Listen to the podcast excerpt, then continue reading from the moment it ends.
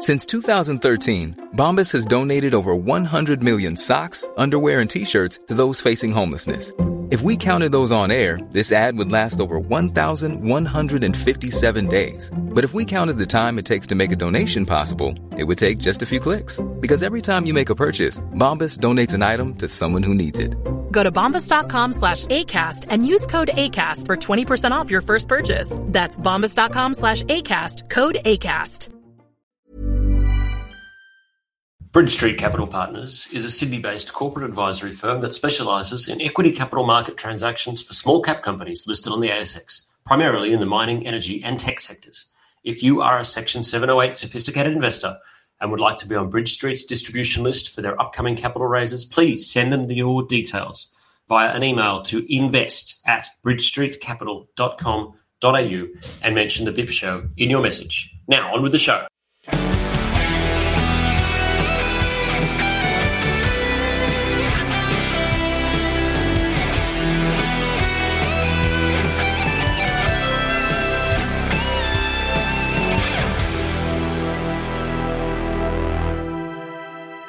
How are you now? You're listening to the all new BIP Show, Season 4, Episode 2. BIP is for business, investing, and policy. That is what we're here to talk about. Don't forget to hit subscribe and rate us wherever you get your podcasts. A reminder that all the financial information in this podcast is general in nature only. Speak to a professional advisor about your needs. Uh, coincidentally, that is what I do. I am James Whelan, investment manager at VFS Group, and your host this afternoon uh, for Episode 3 of the fourth season. Recorded at about 3.12 on the 10th of March 2022 AD.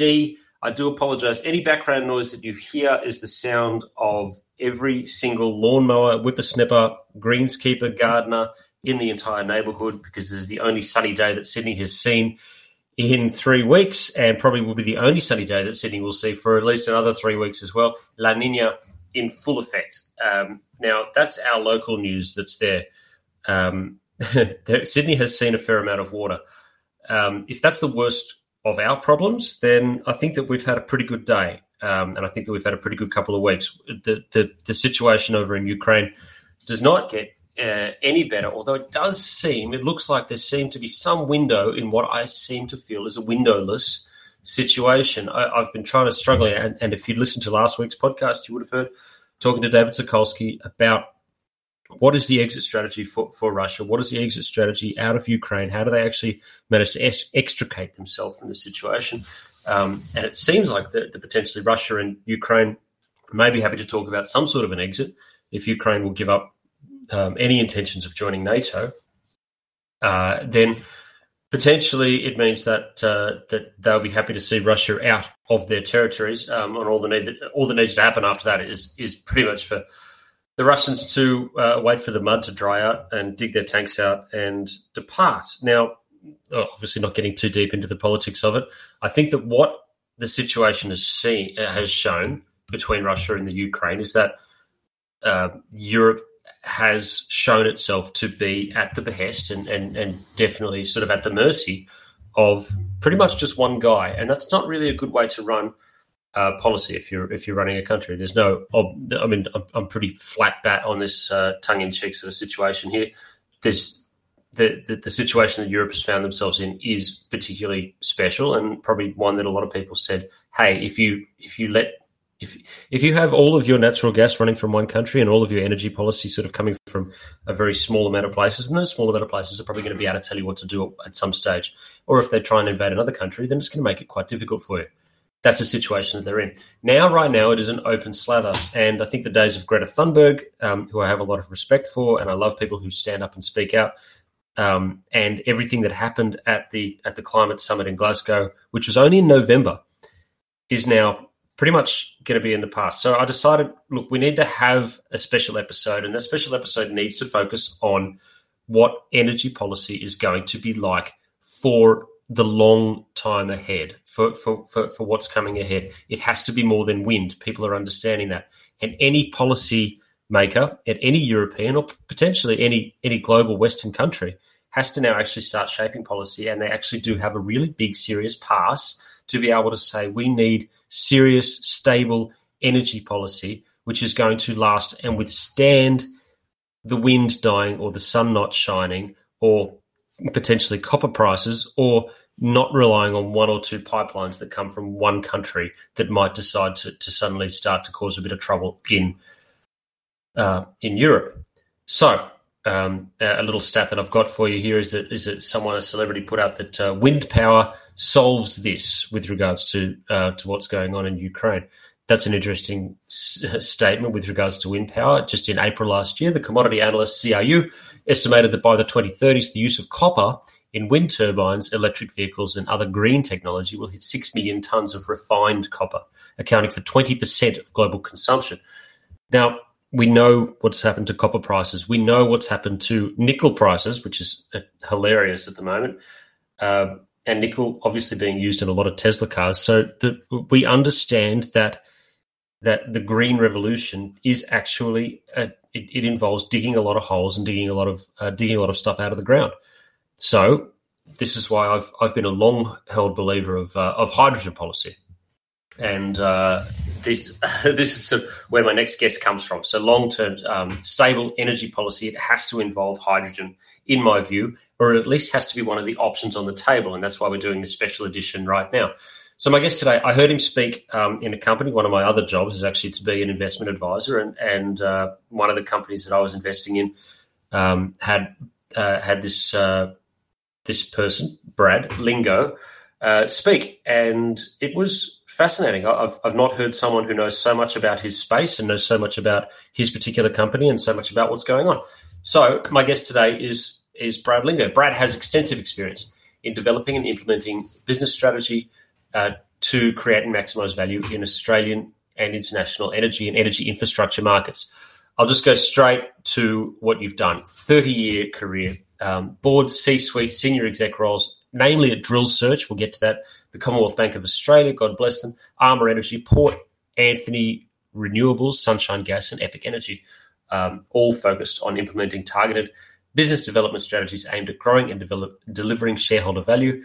Um, through the delivery of cost competitive energy resource solutions. There you go. Uh, now we're going to get to the to the Drillsearch side of things. He was actually mentioned the recognition. I've got this. I've got to, I've got to give you an award, um, including winning the uh, SMH East Coast S and P uh, ASX 200 Energy Best CEO of 2014. Incredible.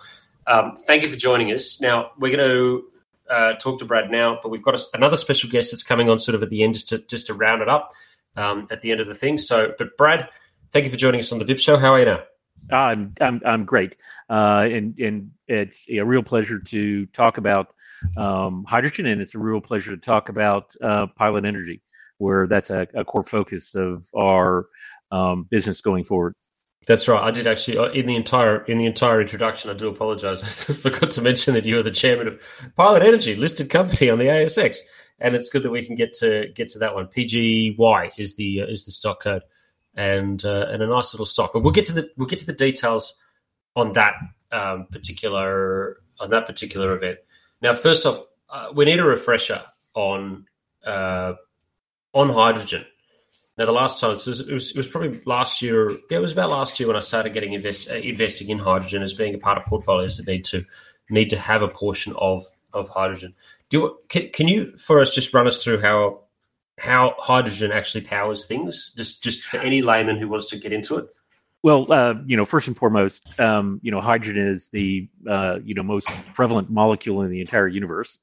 Um, uh, it um, you know it permeates you know everything in us and around us, um, and uh, it uh, fundamentally, when we focus on it from an energy perspective, it's it's a clean fuel that it can be consumed either through combustion or through um, a fuel cell, um, which is effectively another form of battery. Um, it can be produced uh, from a variety of domestic uh, resources. Um, traditionally, uh, most of the hydrogen that's produced in the world today, 98% um, of it uh, comes from natural gas, um, where natural gas is, you know, one carbon molecule and four hydrogen molecules. Um, so we're all very familiar with you know utilizing natural gas for a whole range of um, uh, energy uses, um, from generating steam to direct uh, combustion for uh, producing electricity.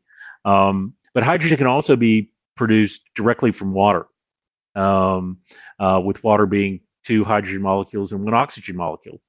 And um, when we talk about fuel cells as a as a, a form of utilizing um, hydrogen, um, the fuel cells as we understand them today were actually uh, developed by NASA for the space program because they needed a reliable, consistent uh, form of power that they could take up in space. Um, and since they had limited atmosphere, they couldn't afford to uh, be generating high levels of CO2 inside the space module.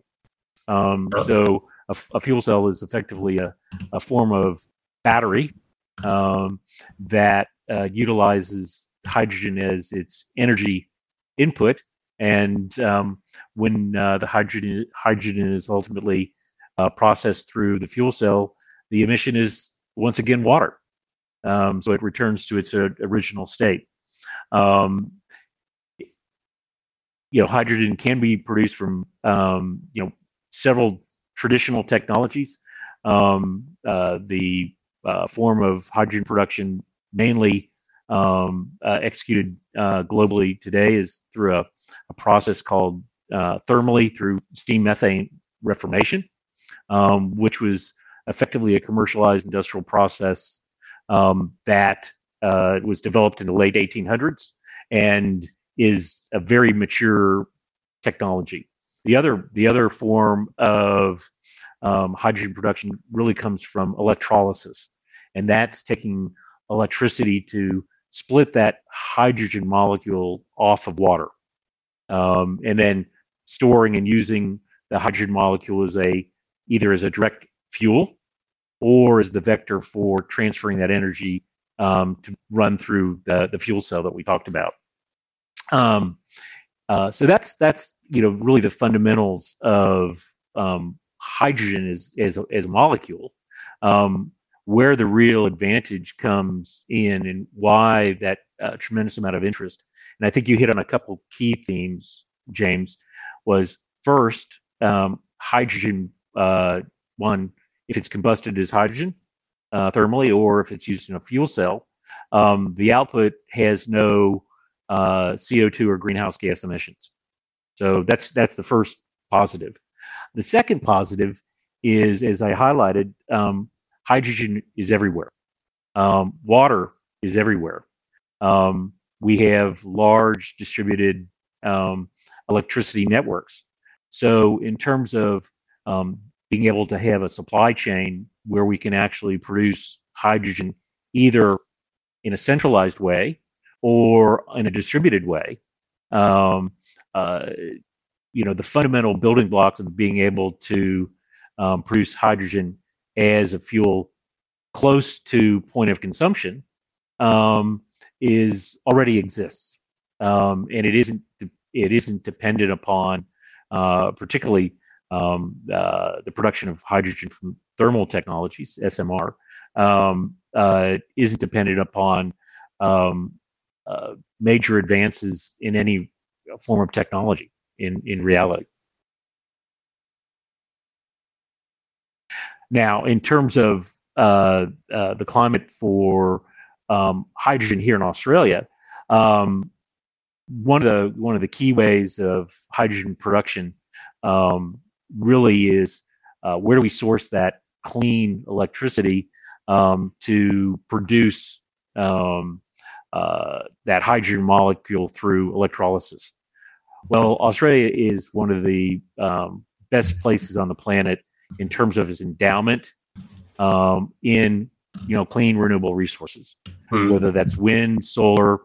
Uh, you know, we've had snowy hydro operating for a long, long time, and so um, you know, the great opportunity in the climate for hydrogen in Australia is marrying up that, you know, those ubiquitous renewable resources with, um, uh, you know, water um, and producing hydrogen either for local uh, domestic consumption um, as a replacement fuel for uh, many of the carbon-based fuels that we we consume today. Yeah, uh, and or ultimately for export, because there are you know lots of energy consuming um, uh, economies that they they just don't have that endowment of you know uh, consistent, reliable um, renewables.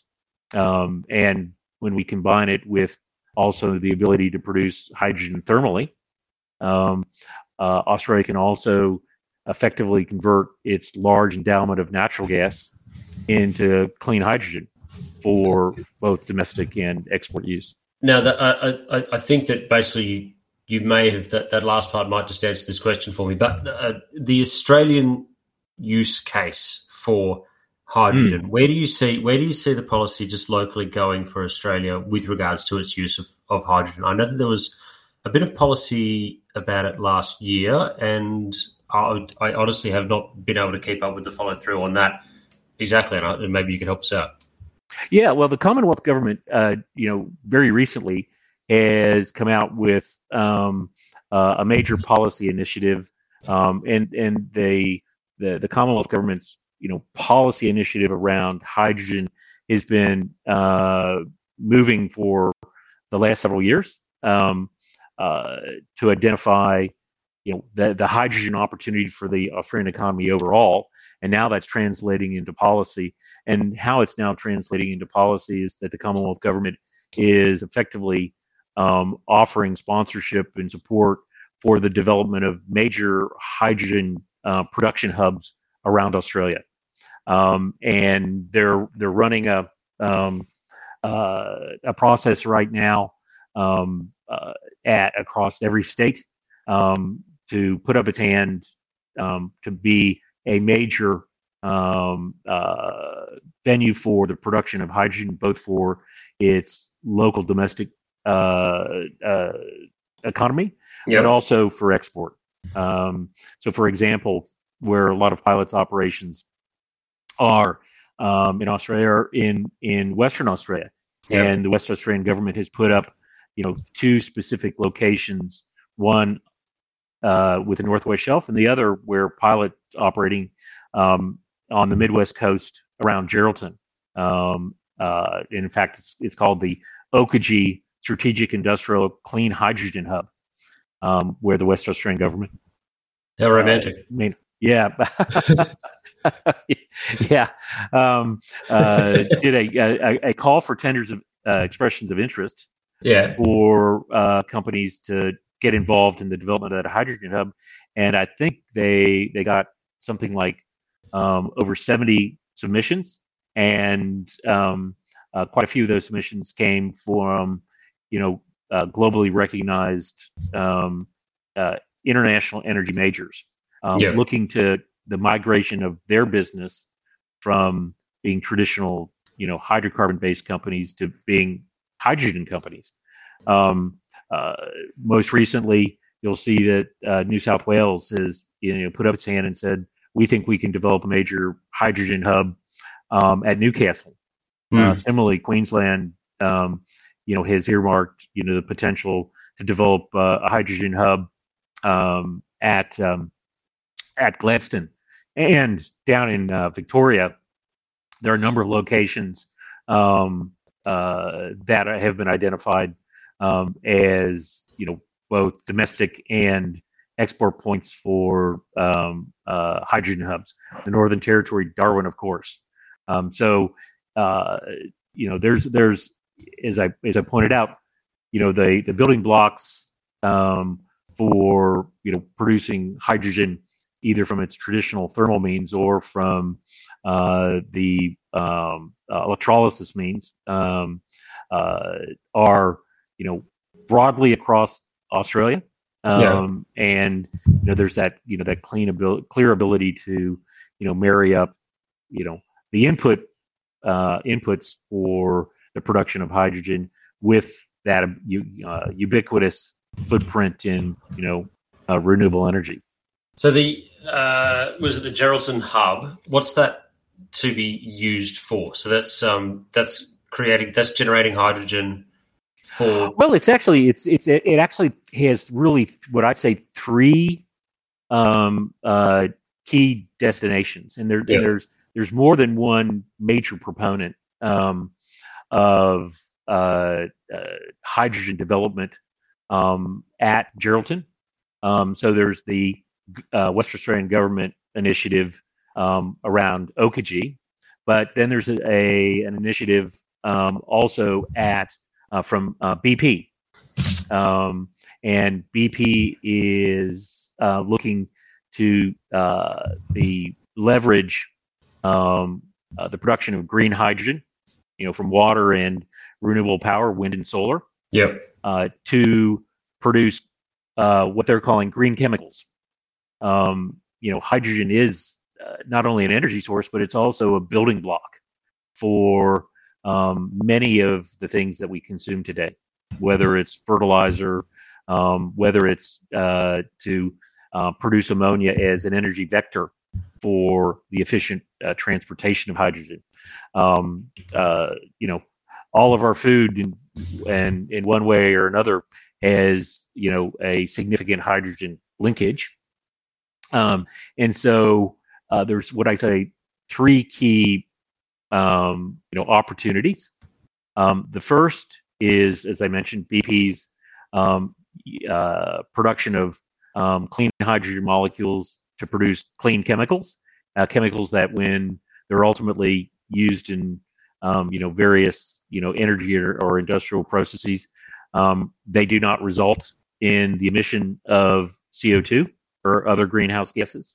Yep. Um, the second is, you know, the direct substitution of the use of hydrogen where we have traditionally used natural gas, first on a blending basis, um, and uh, on a longer term basis as a full substitute. Um, when you combust natural gas, because you know a natural gas molecule is you know one carbon molecule and um, four hydrogen molecules. When you combust it, um, you know one of your byproducts is in fact um, CO2. Um, that's that's the the output of you know oxidation of the the methane molecule. Um, uh, so anything that you can do in terms of at least initially blending hydrogen into the existing natural gas system, you know, gives you a direct you know reduction in um, when you combust that blended product in terms of the reduction of CO2 emissions. And thirdly, and this is this is one um, a where the Grattan Institute um, uh, in um, I think it was May of last year put out a paper um, called "Start with Steel," and um, you know Australia is the largest exporter of high quality iron ore, um, and Western Australia is the largest exporter in Australia of Yeah. that that iron ore. Yeah. And one of the the, the key uh, opportunities is that one of the advanced technologies for processing iron ore um, into steel is um, uh, a technology called um, uh, uh, direct reduction um, uh, or DRI. Uh, and traditionally, that that technology, you know, uh, was uh, evolved in the 1950s and 60s and migrated through the uh, to its current um, utilization. And that technology is based on taking natural gas and um, breaking off the hydrogen molecule and reacting that um, with uh, the iron ore, which is iron oxide, to Mhm. drive off the oxygen. So you end up with pure iron, which then becomes an ultra pure product um, as the feed going into the production of steel. Um, so the, the the the the start with steel um, uh, theme that was identified by the Grattan Institute was here we're sitting here with this perfect, you know, what I call the perfect storm of opportunity uh, for Australia is we we are the principal uh, global provider of iron ore, high quality iron ore. We are one of the most uh, richly endowed countries in terms of renewable energy. Um, the opportunity for us is to marry those up um, and use that renewable energy, um, use that and marry it with our high quality um, iron or iron ore resources um, through uh, moving into the hydrogen chain and um, using hydrogen directly as part of that uh, direct reduction iron technology. Um, yeah. In Sweden, they've already started the commercialization of um, that type of green iron, green steel production. I have um, seen some of the Swedish some of the Swedish work. It's quite fascinating that. Yeah, that the HYBRIT project and and the the, the renewables they're leveraging there um, are wind and hydro. Um, we've got hydro and solar, so um, they have they have iron ore, but not nearly to the magnitude that we do.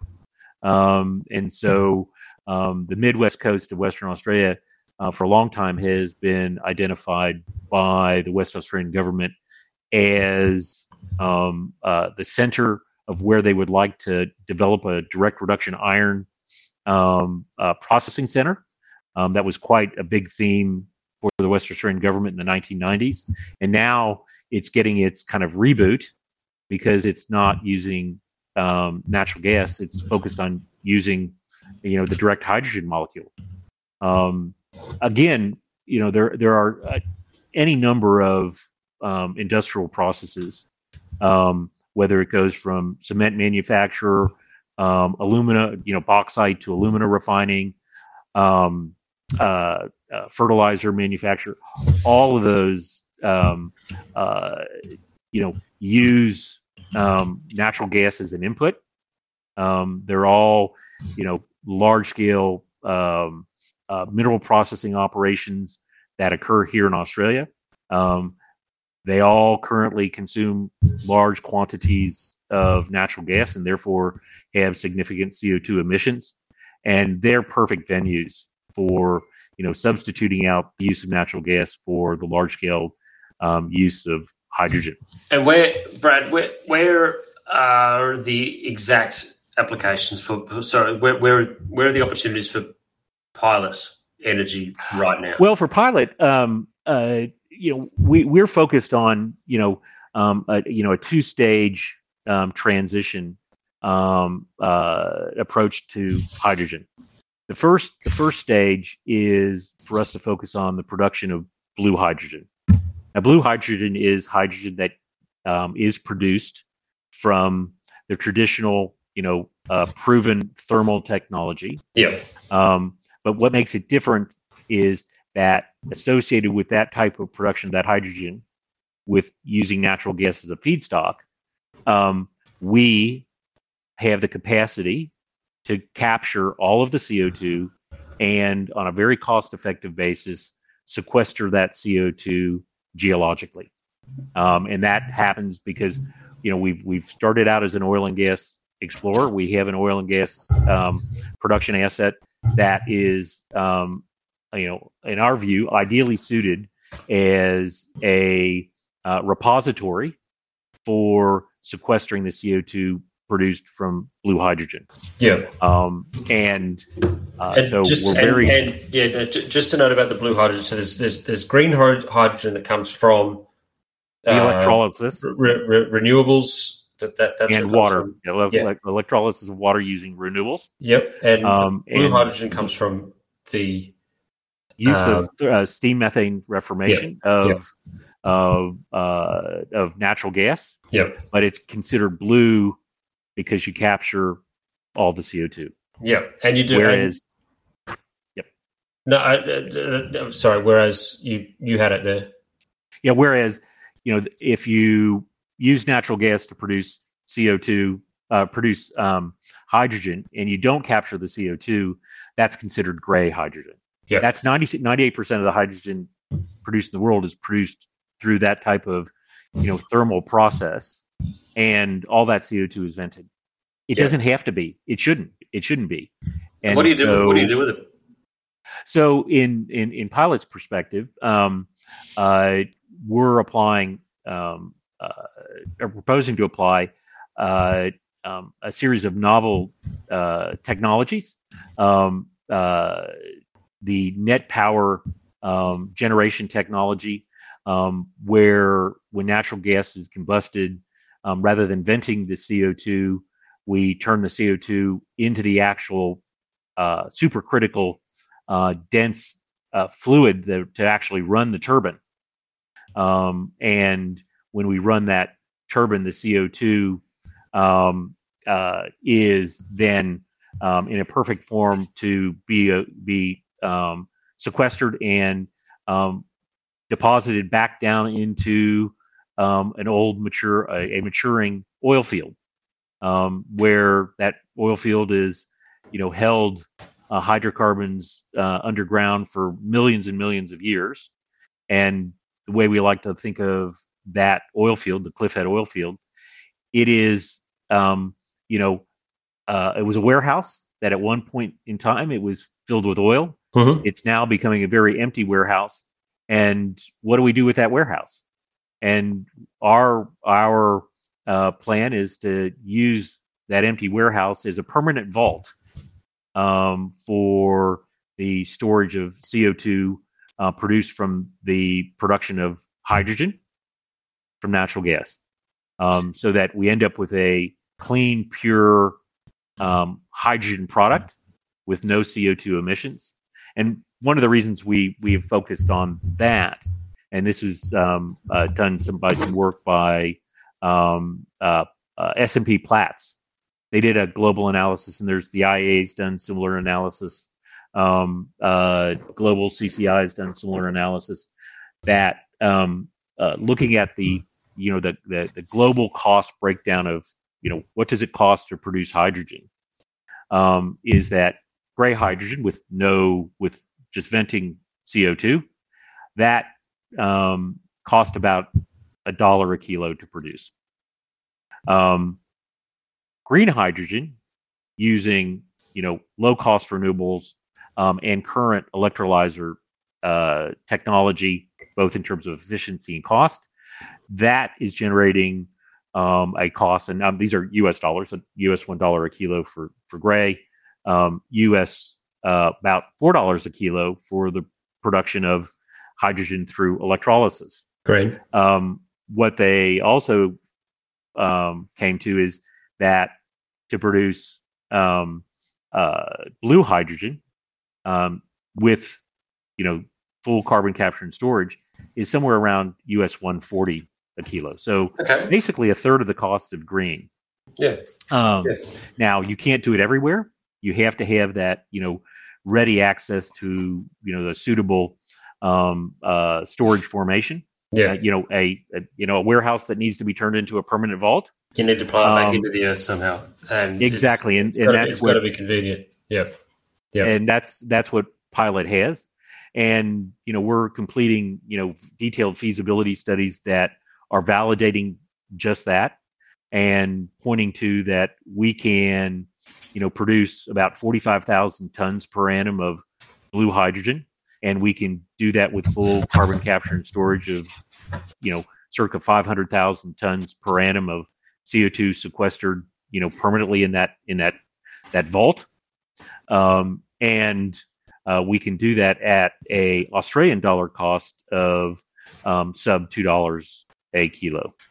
Okay. Now, that's you know one you know for you know direct consumption into the domestic market but equally, you know, on an expanded basis, um, and this is where I think there's a there's a very big game changer, particularly for Australia, um, in terms of um, uh, using um, clean ammonia um, as an energy vector uh, for efficiently moving hydrogen from Australia to energy consumers that aren't nearly as well endowed with that ability to produce low cost um, low cost hydrogen directly. And uh, the um, uh, major Japanese um, uh, utilities um, last year embarked on, with significant support from the Japanese government, on a um, pilot project to see if they could actually burn ammonia at a high percentage in existing coal-fired power plants. Um, and they proved that they could successfully co-fire up to 20% uh, ammonia in those uh, coal-fired power plants and generate a 20% reduction in greenhouse gas emissions and no other increase in any other emissions. Now, why why you focus on ammonia. Well, ammonia as a molecule is simply one nitrogen molecule and three hydrogen molecules. Mm. So that uh, the the hydrogen is transported, you know, with its friend the nitrogen molecule, and when it's combusted, that nitrogen goes into the atmosphere, and sixty percent of our atmosphere is already nitrogen. So we're basically just recycling the nitrogen from the point at which we produce the um, uh, the ammonia to then when it's released as part of that co-firing. Um, the um, uh, and and off that uh, successful demonstration that they can do that not at a pilot scale but at a full commercial scale um, with a relatively simple and modest refit on those existing coal-fired power plants. Um, uh, the Japanese uh, um, uh, power consortium JERA, J E R A, um, has now gone out for uh, a call for expressions of interest, um, seeking to secure um, 500,000 tons per annum of clean ammonia for co-firing in existing power facilities in um, in Japan, Hmm. with a view that they'll move from co-firing to 100% ammonia firing. So there will be no be no CO2 emissions from those projects, and from this, you know, one call for expression of interest for supply here in 2022, they're actually seeking to contract up to three million tons per annum of um, uh, uh, clean ammonia by 2030. Now, when we look at it that way, that's basically looking at 500,000 tons per annum of hydrogen production to generate that 3 million tons of, of um, uh, ammonia. Now, how does that, you know, bode well for Australia? Well, um, you know, as part of that transition, that ultimate um, production of hydrogen and um, either sending it as a direct vector or sending it um, indirectly through clean ammonia, um, that becomes the the beginning of the substitution of a new clean carbon free um, energy source um, as a substitute for LNG. Okay. Okay. Okay. Okay. Let's. So- uh, yeah. Sorry. Yeah. no, Go on. Go on, Brad. Um, so you can see where Australia all, already being one of the long-term suppliers um, and um, of of LNG to Japan is is very well situated to um, you know uh, you know focus on the production of hydrogen um, and and or clean ammonia um, as that energy vector today to effectively you know um, focus on being that source of a clean uh, molecule, hydrogen, um, for clean energy generation um, from clean energy resources here, um, whether that's um, the production of hydrogen with carbon capture and storage for blue hydrogen, or the green hydrogen because our wealth of renewable resources. There's uh, th- there's there is clearly a need for it and clearly government support for it. Now, Brad, just sit tight. I'm just going to bring in uh, another guest here. I'm just going to load him up. Uh, Chad Hitzeman from ETF Securities. Now, ETF Securities do some amazing uh, bits and pieces around the traps in the ETF space. The name says it all. Um, mainly, and the one that I'm uh, super bullish on and super keen on is the gold GOLD ETF. But uh, aside from that, they've also got a pretty handy little hydrogen ETF as well. So I thought I'd get Chad in, old mate of mine from a thousand years ago, who I've always thought was Canadian, and I've just found out that he's from Chicago, of all places. Um, so Chad, Chad is responsible for uh, for servicing the, the financial advisors. Any any financial advisors or planners or anyone who's out there listening would absolutely know Chad from ETF Securities. He joined uh, in 2017. And uh, Chad, how are you now? Oh, James, I'm well. How are you? Not so bad, mate. Can't complain. I don't intend to. No one would listen anyway. The uh, mate, there's a bit going on um, over overseas. Now, I, I, don't know if you managed to hear what everything that Brad uh, Brad Lingo just told us with regards to the Australian perspective and where Pilot Energy fits into that to that scheme as well, and the government support for it. Let's just take it out a little bit further, and Brad, chip in if you want to as well. on this one. Uh, on on what's going on? Obviously, Russia Ukraine being a bit of a situation, but how do you see this shaping global policy with regards to energy? Uh, and specifically, uh, where, where does hydrogen fit into it? Because it seemed like it was a beautiful theme last year, and everyone was very excited about it. And it seems to have dropped off the stage. And then I'm now I'm noticing that the hydrogen ETFs that I follow, like yours, have actually started to, to, to chip up a bit and really need to be paid attention to. Okay, well, I'll begin from the start here. Uh, okay. There's, of course, been a traumatic resurfacing of geopolitics on Russia and what's currently occurring with traditional old economy energy, namely oil, natural gas. I think there is no short term immediate solution in terms of alternative energy like hydrogen stepping in and relieving elevated oil prices and so forth. In fact, I think in the short term, there needs to be more pragmatism on the part of policymakers, particularly in the US uh, with respect to U.S. shale and oil production. Although this itself faces hurdles, given that the current administration, the Biden administration, has put the U.S. oil industry on something of a phasing out path. So, in other words, it's going to be hard to get domestic producers there back investing as they'll be worried that eventually, yet again, they'll be treated unfavorably in terms of drilling permits, pipeline permits, and so forth. Now, that's the short term. For the long term, this is where hydrogen comes into play. This is where countries can, with sufficient time, uh, capital, and policy por- support, can diversify their energy infrastructure to include things like hydrogen. But this is long term. And at ETF Securities, this is what we realize when bringing to market an exchange traded fund that enables investors a way to allocate capital to hydrogen ecosystem firms that are attempting to pave this path toward energy transition. Why the long term? Um, we know that hydrogen has some lovely physical properties. Um, principal among them is high energy density by mass. Um, a kilo of hydrogen embodies about three times the energy content as a kilo of gasoline. But hydrogen is gotten from water in a process called electrolysis, which you touched on, um, using electricity to break its bond with oxygen. This is currently um, efficient only up to a certain extent. So, electrolysis can reach an energy efficiency up to 80% using best practices. That means it takes, say, 50 kilowatt hours of energy and associated emissions to liberate 40 kilowatt hours worth of hydrogen. So, more needs to be done on this front in fuel cells, which are kind of a stack of permeable membranes where hydrogen is married with oxygen to produce electricity.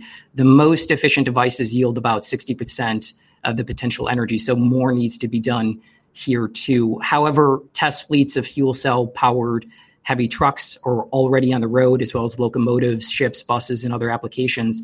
Interesting for us are those companies mm-hmm. that are making and designing fuel cells that are used at corporate headquarters or remote locations to produce power on site, or the use of fuel cells to run power plants. Most notably, there is a company in South Korea that runs the world's largest clean energy power plant, which uses um, hydrogen to power 135,000 homes. More interestingly, perhaps, it, its fuel cells as well are being used for carbon capture and storage. It, it partnered this company with ExxonMobil to use fuel cells to remove carbon from ExxonMobil's exhaust, for example. Um, that particular company, by the way, is called FuelCell Energy. Now, I'll, I'll, close on this that the path forward for hydrogen uh, is principally developing green hydrogen production technology if we want to be kind of uh, more environmentally friendly. And this is where hydrogen is made using electrolysis of water, but with renewable power inputs. Um, so there would be limited emissions uh, or emissions free. However, there are several challenges going forward. So, um, bringing down the high cost of producing hydrogen from low carbon energy is one. Mm-hmm. Um, slow infrastructure development um, for integrating hydrogen. Um, in the US, for example, there are only currently 48 public hydrogen fueling stations. Um, there's also a hurdle of slow government support in the form of investments and incentives. So, if we consider the US and the Build Back Better um, initiative, uh, for instance, it's currently stalled, and and also tax credits then for hydrogen companies are, are stalled.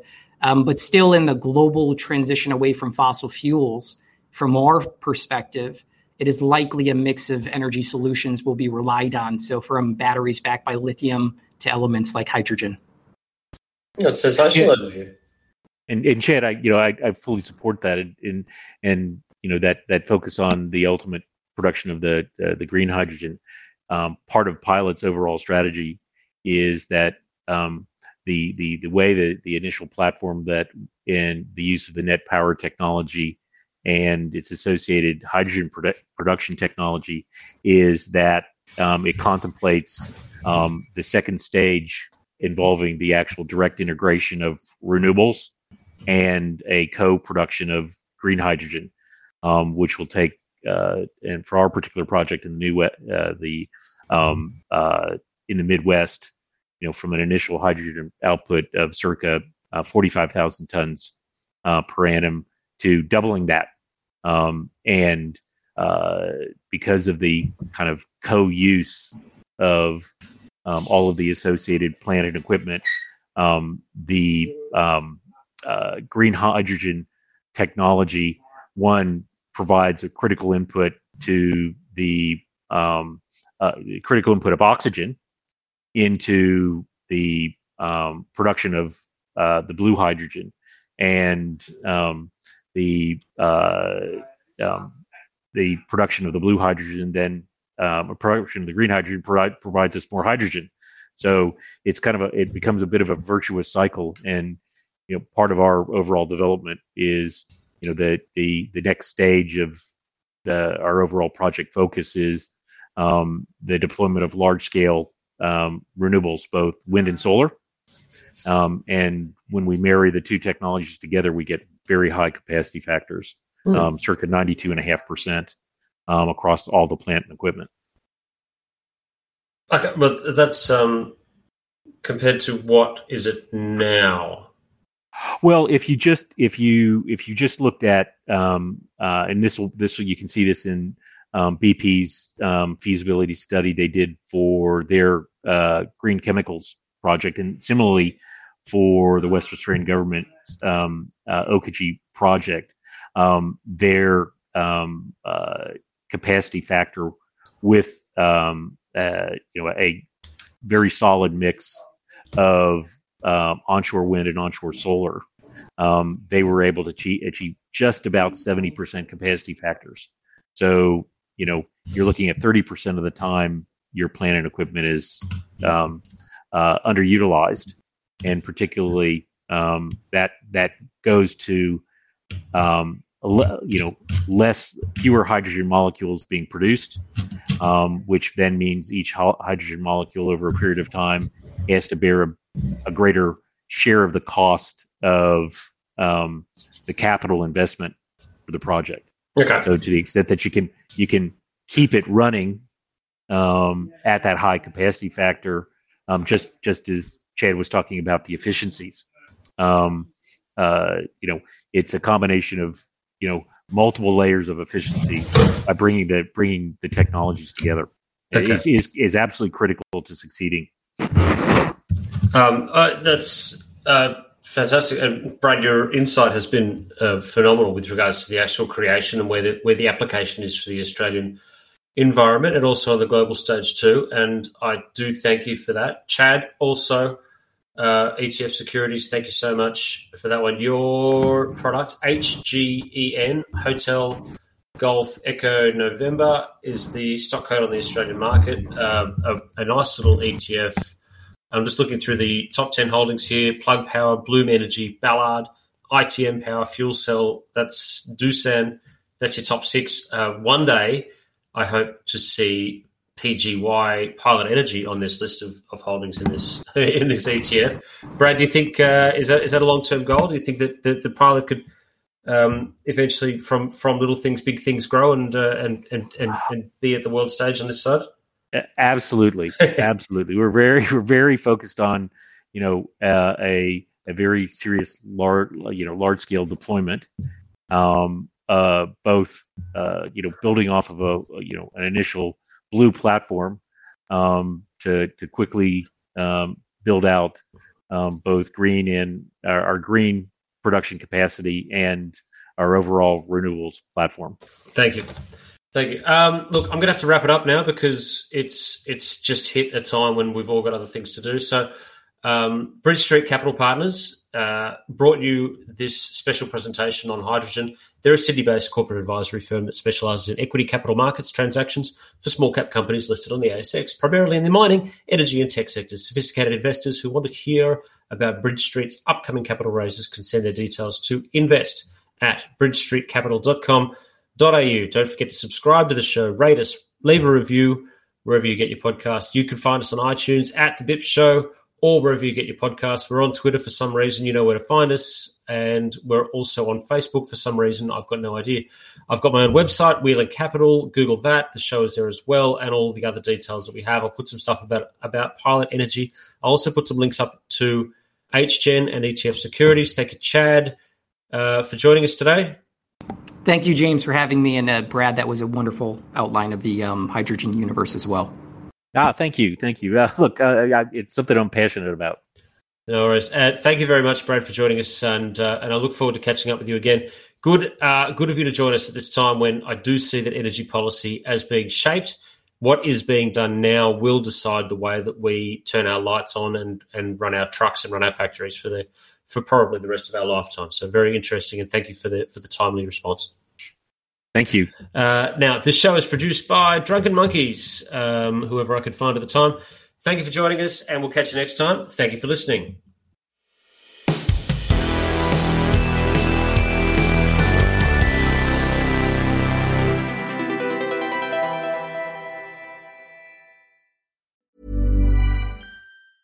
Get ahead of postage rate increases this year with Stamps.com. It's like your own personal post office. Sign up with promo code PROGRAM for a four week trial plus free postage and a free digital scale. No long term commitments or contracts. That's Stamps.com code PROGRAM.